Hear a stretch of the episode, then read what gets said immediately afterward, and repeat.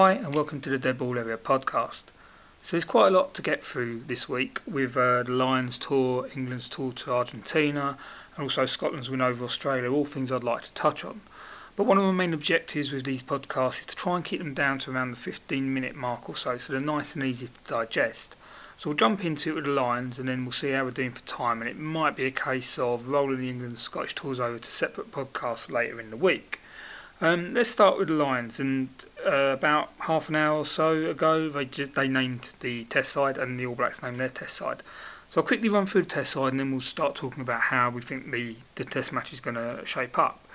So the Lions have gone for Vunipola, George, Furlong, Alun Wyn Jones, Kruis, O'Mahony, Sean O'Brien, Faletau in the pack, and then Murray at 9, Farrell at 10, Daly on the left wing, Te'o on the uh, at 12, Davies at 13, Watson on the right wing, and Williams at 15.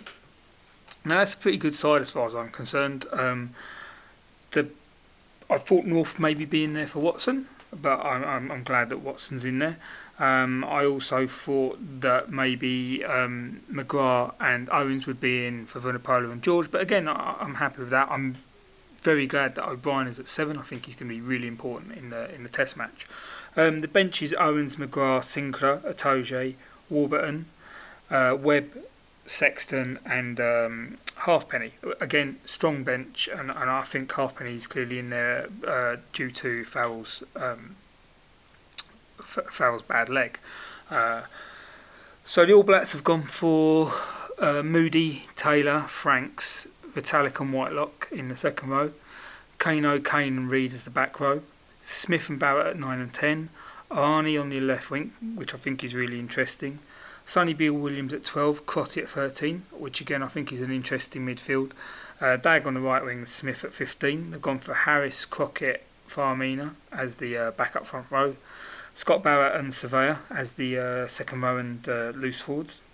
Uh, Perenara, Cruden and Lienert-Brown as the uh, as the final reserves. now, Ioane on the left wing is an interesting one. I think he's in there uh, because he's better in the air than Savea, uh, and he's a lot more powerful. He's, he's he's bigger than Watson by about two inches, which doesn't sound like much, but on a vertical leap uh, that, that counts. Uh, he's certainly bigger than Halfpenny, and I think they thought Halfpenny was going to be in at uh, in at 15, and I think one of their tactics would have been to clearly Barrett likes to kick crossfield, and I think that left wing would have been one of the uh, corners they they kicked to. Now Watson isn't the best defender. He makes his tackles, but he he, he's a powerful defender. He uh, quite often gets dragged back and, and, and isn't dominant in the collision, which you know, is to be expected. He's a winger. He, he's not there because he's a you know, he's a devastating defender. He's there because the guy has, has gas and, and, and is a finisher. so they're your payoffs. But I think that's where the, the, All Blacks would be looking to exploit that. And I think um, Ioane on the uh, left wing is was them looking to exploit Halfpenny and, and Watson. Now, Williams coming in at 15 doesn't necessarily change that. Um, yeah, he's uh, he's probably higher in the air than Halfpenny, but he's probably not as solid under the ball as Halfpenny. Um, who yeah is, is a bit of a banker, but attacking wise, again he's uh, he's going to do damage, and I think that's the, the the back three they've gone for is is a bit of an indication that Lions are going to change their attacking patterns up a little bit. Um, and as I said last week, I think we're going to start seeing uh, those sliders and uh, like lead runners and a slider in behind, uh, and that's certainly some a pattern of attack that Farrell favours. Um, he likes to have a second option in behind his lead runner that he can just hit out the back door. And I think with Davies as the uh, 13, that, that's a really, really good option because I think he runs really good lines. but let's talk about the All Blacks for a little bit. And uh, if you didn't see it, they, they absolutely demolished Samoa at the weekend 78 0. It's like some of the best attacking rugby you're going to see this year and I think we got we got a good glimpse of what they're going to bring to the Test match, which is just phenomenal rugby. Um, now, there's clearly no magic secret to how the All Blacks play. It's just basic rugby, no frills. They just do the, the, the core skills very, very well. It, it's literally schoolboy rugby, just executed at pace and under pressure, and, and that's why it's so good. and that's why they can execute at such a pace because it is simple and people can slot in and out because it's not overly complicated. They just back their one-on-one skills and back their support runners to get into the channel and into the space that they've created. so think back to all the training sessions you've ever done over over those years and how many times your coaches have made you run channel drills, you know, just run down at what single channel, move a defender, leave the ball that's basically what the All Blacks are doing. They're just moving a defender off of his defensive line, creating space, and then leaving the ball in that space. Now, we saw that in uh, Barrett's first try off the counter attack. Uh, ben drags somebody some way, Williams drags somebody the other way, you know, and suddenly they're gone. They've got left and right options the whole way, and, and, and they're off.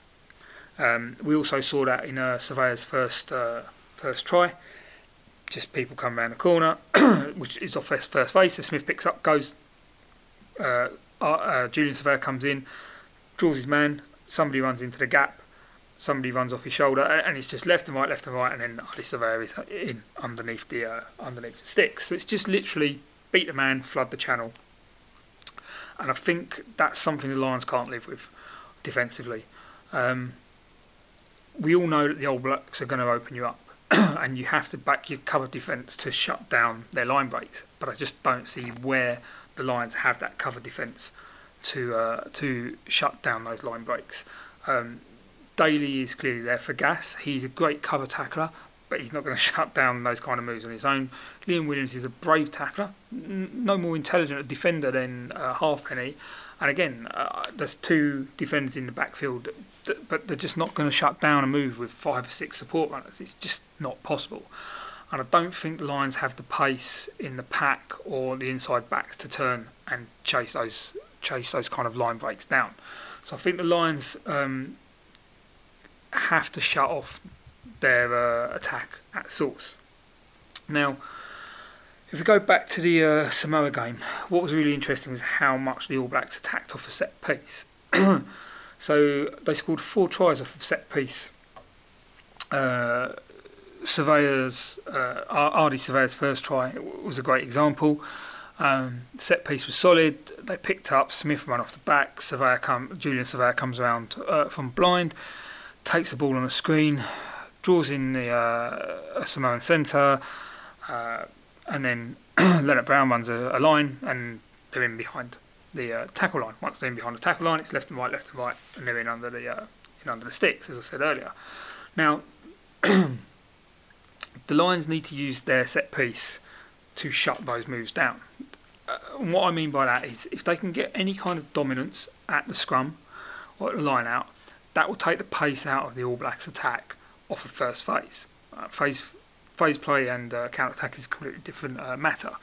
But if you think about it, if in that scrum, if the Samoan pack had had a nudge on, the All Black scrum goes back a step uh, Savea can't pick up, can't feed Smith.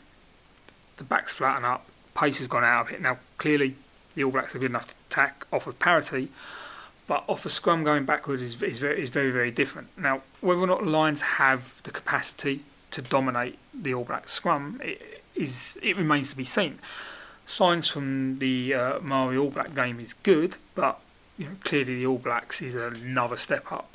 Um, and I think this is why when Jones has been brought in uh, over Itoje, I think he's been brought in because they want the scrum to be dominant. And I think with Kruis and with uh, with Wyn Jones in at the second row, you've got an immense amount of power coming through.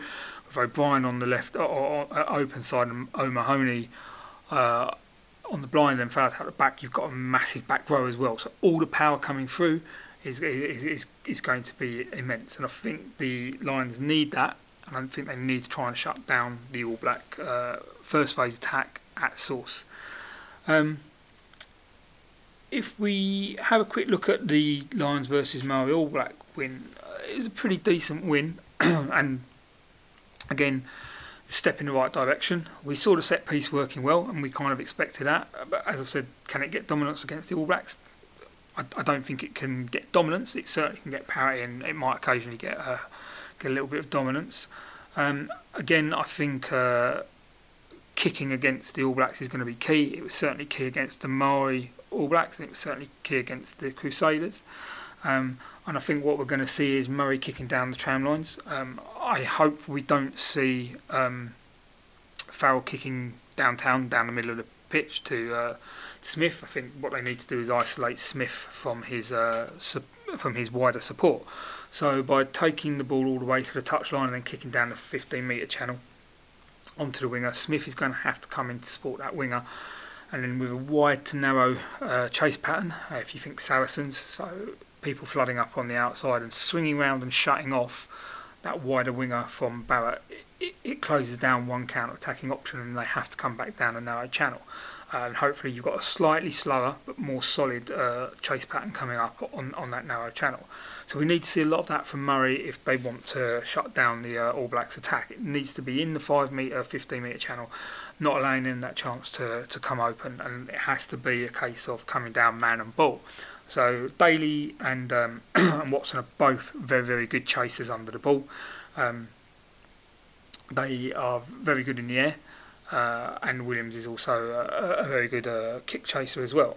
so clearly, that back three, whilst it's, it's gas and, and they're great broken field runners, they're there for their kick chase ability as well. So expect to see a lot of kicking down the channel. Um, I am worried about pace in the midfield. Um, I think if they can get Davies on the end of Te'o's line breaks, then he can do some damage. Uh, I think um, the, the Lions need to cut back against the grain. So the All Blacks like to play a drift defence.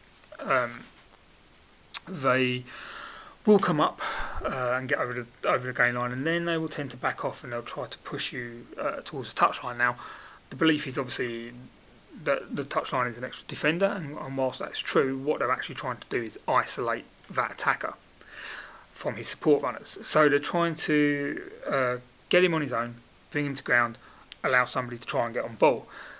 by by letting him turn and they come around and shut off, uh, shut him off from his support runners, they're also blocking off the cleaners that are going to come in and, and create quick ruck ball. So that's what it's about. It's about getting on the wrong side of the ruck, slowing it down, allowing their back row to come in and get on ball, and giving their defensive line two or three seconds to just reset. So they take a the, the, the golden rule for a ruck is two to three seconds is quick ball, four to five seconds is slow ball. They want it in the slow ball territory. They want the Lions to go, okay, we don't have an option, go one out runners and then run into their heavy hitters. Hopefully they'll turn over the ball. So whilst um, whilst the Lions will be trying to get up and off the line defensively, the All Blacks are a little bit more passive and they're trying to make you attack where their defenders are, which is on you know the first and second channel off the ruck.